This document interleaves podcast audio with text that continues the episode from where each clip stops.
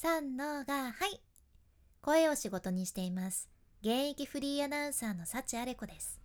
話し下手からフリーアナウンサーになれた幸あれ子があなたの声を生かす話し方のヒントをお届けします。声を仕事にするラジオ。1年間の無料メール講座。池早メルマガの提供でお送りします。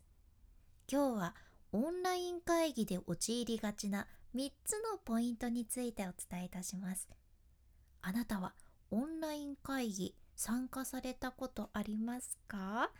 まあオンライン会議は参加したことなくてもオンラインでのコミュニケーションっていうと何かしらで関わったことあるんやないかなって思うじゃんね。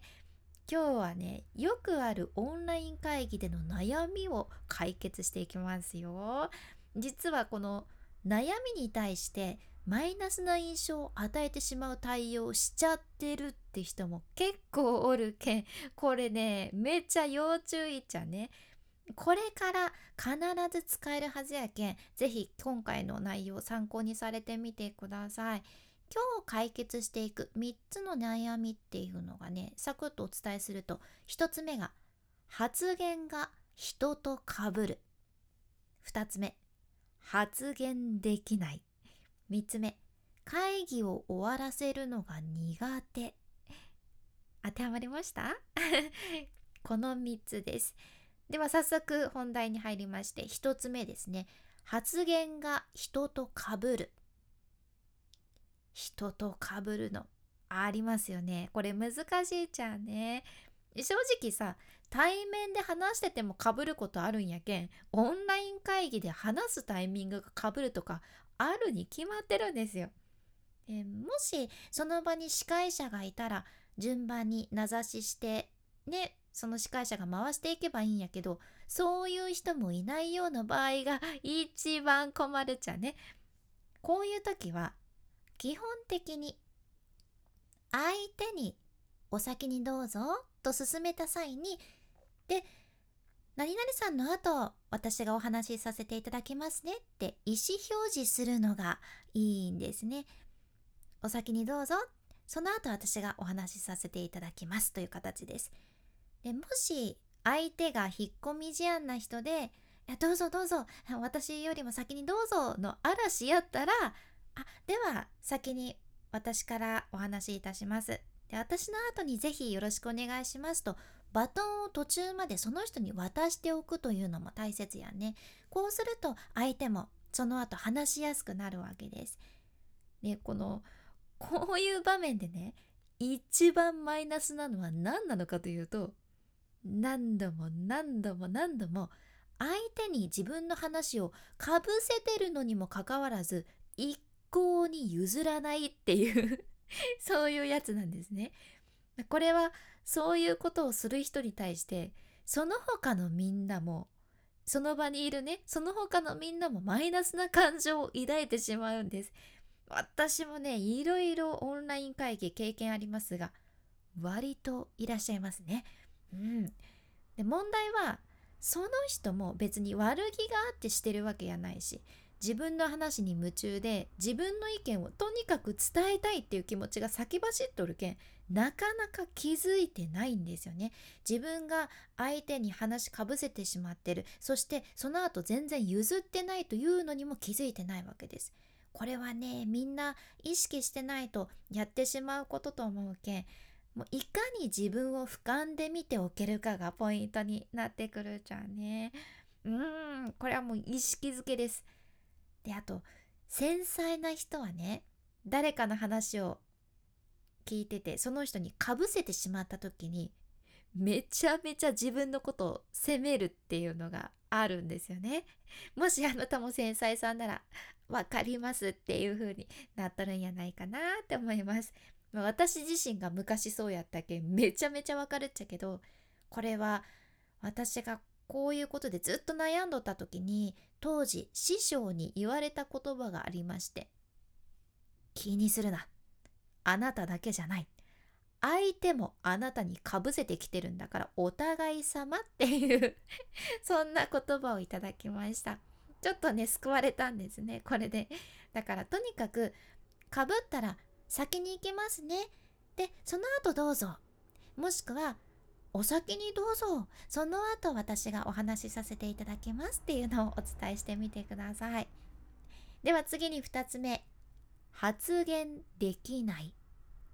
発言できない、まあ、緊張してるからとか引っ込み思案だからとか意見がまとまってないからとか人数が多すぎて時間がないからとかそういったいろんな理由でなかなか会議で発言できないっていう人もいらっしゃると思います。本当はね何かしら自分の意見を一生懸命出すのがいいかと思うんやけど発言しなくても好印象を残す方法はいくらでもあります。うん、で今日ご紹介するのはその一つですね。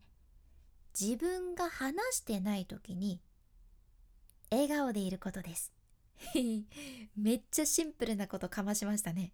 笑顔でいることです。でもね、これ、本当にできてる人少ないんです。もう本当に少ない。見られてないと思ってね、顔が暗かったり、無表情だったりするんやけど、これ、自分は見られてないって思っとっても、発言してない人の顔もしっかり見られてます。うん、見られてるものなんです。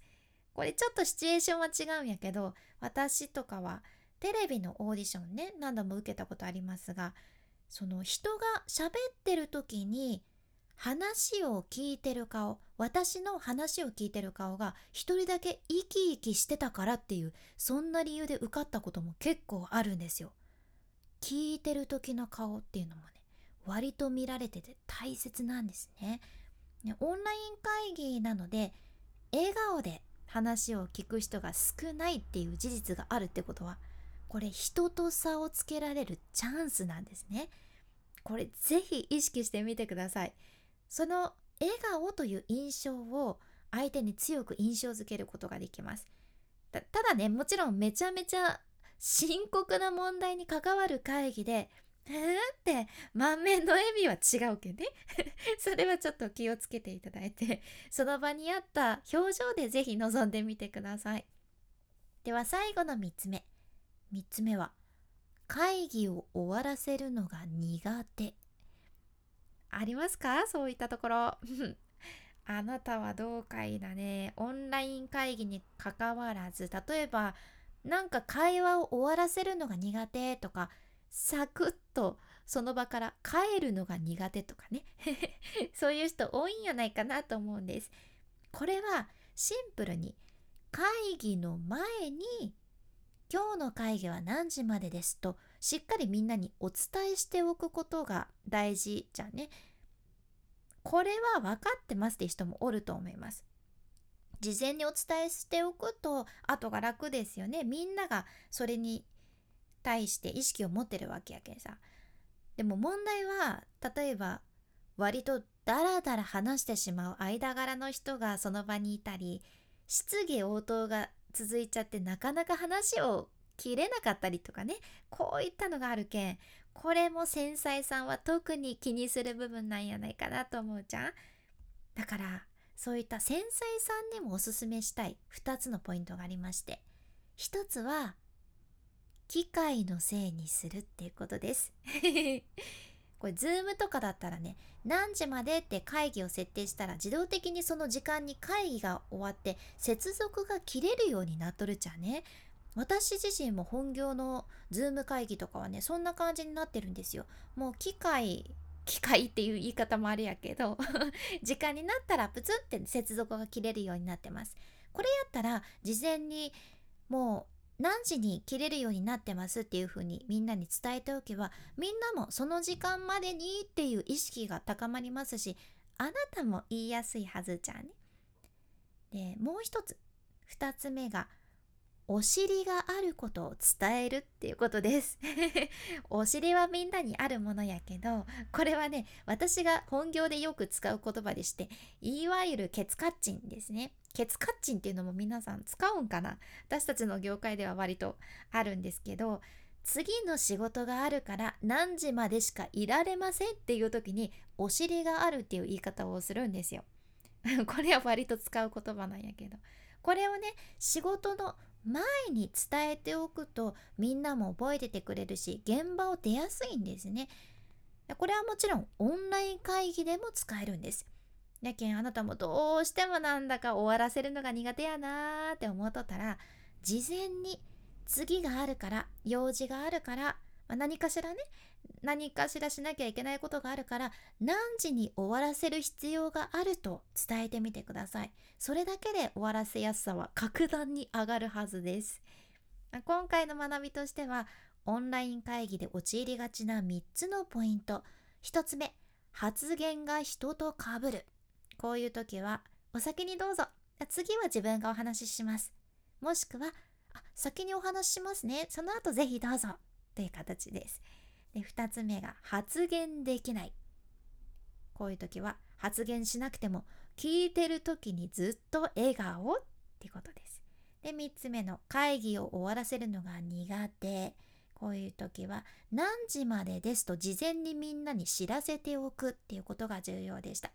是非参考にされてみてください。今回の内容と合わせて聞きたい回を画面スクロールして出てくる概要欄エピソードメモに入れています。今日はねオンライン会話がうまくいく引きつける3つのコツという回です。こちらもぜひ今日合わせて聞いてみてくださいね。さらにこのラジオのスポンサー池早さんの無料メルマガのリンクも一緒に入れています。副業に興味があるけどなかなか始められてないんだよなーっていう人まずはこのメルマガ読んでみてください。自分で稼ぐコツ継続するノウハウがサクッと学べちゃうそんなメール講座です。まだ読んでない人はまずはチェックしてみてくださいね。君に幸あれ。ではまた。博多弁の幸あれ子でした。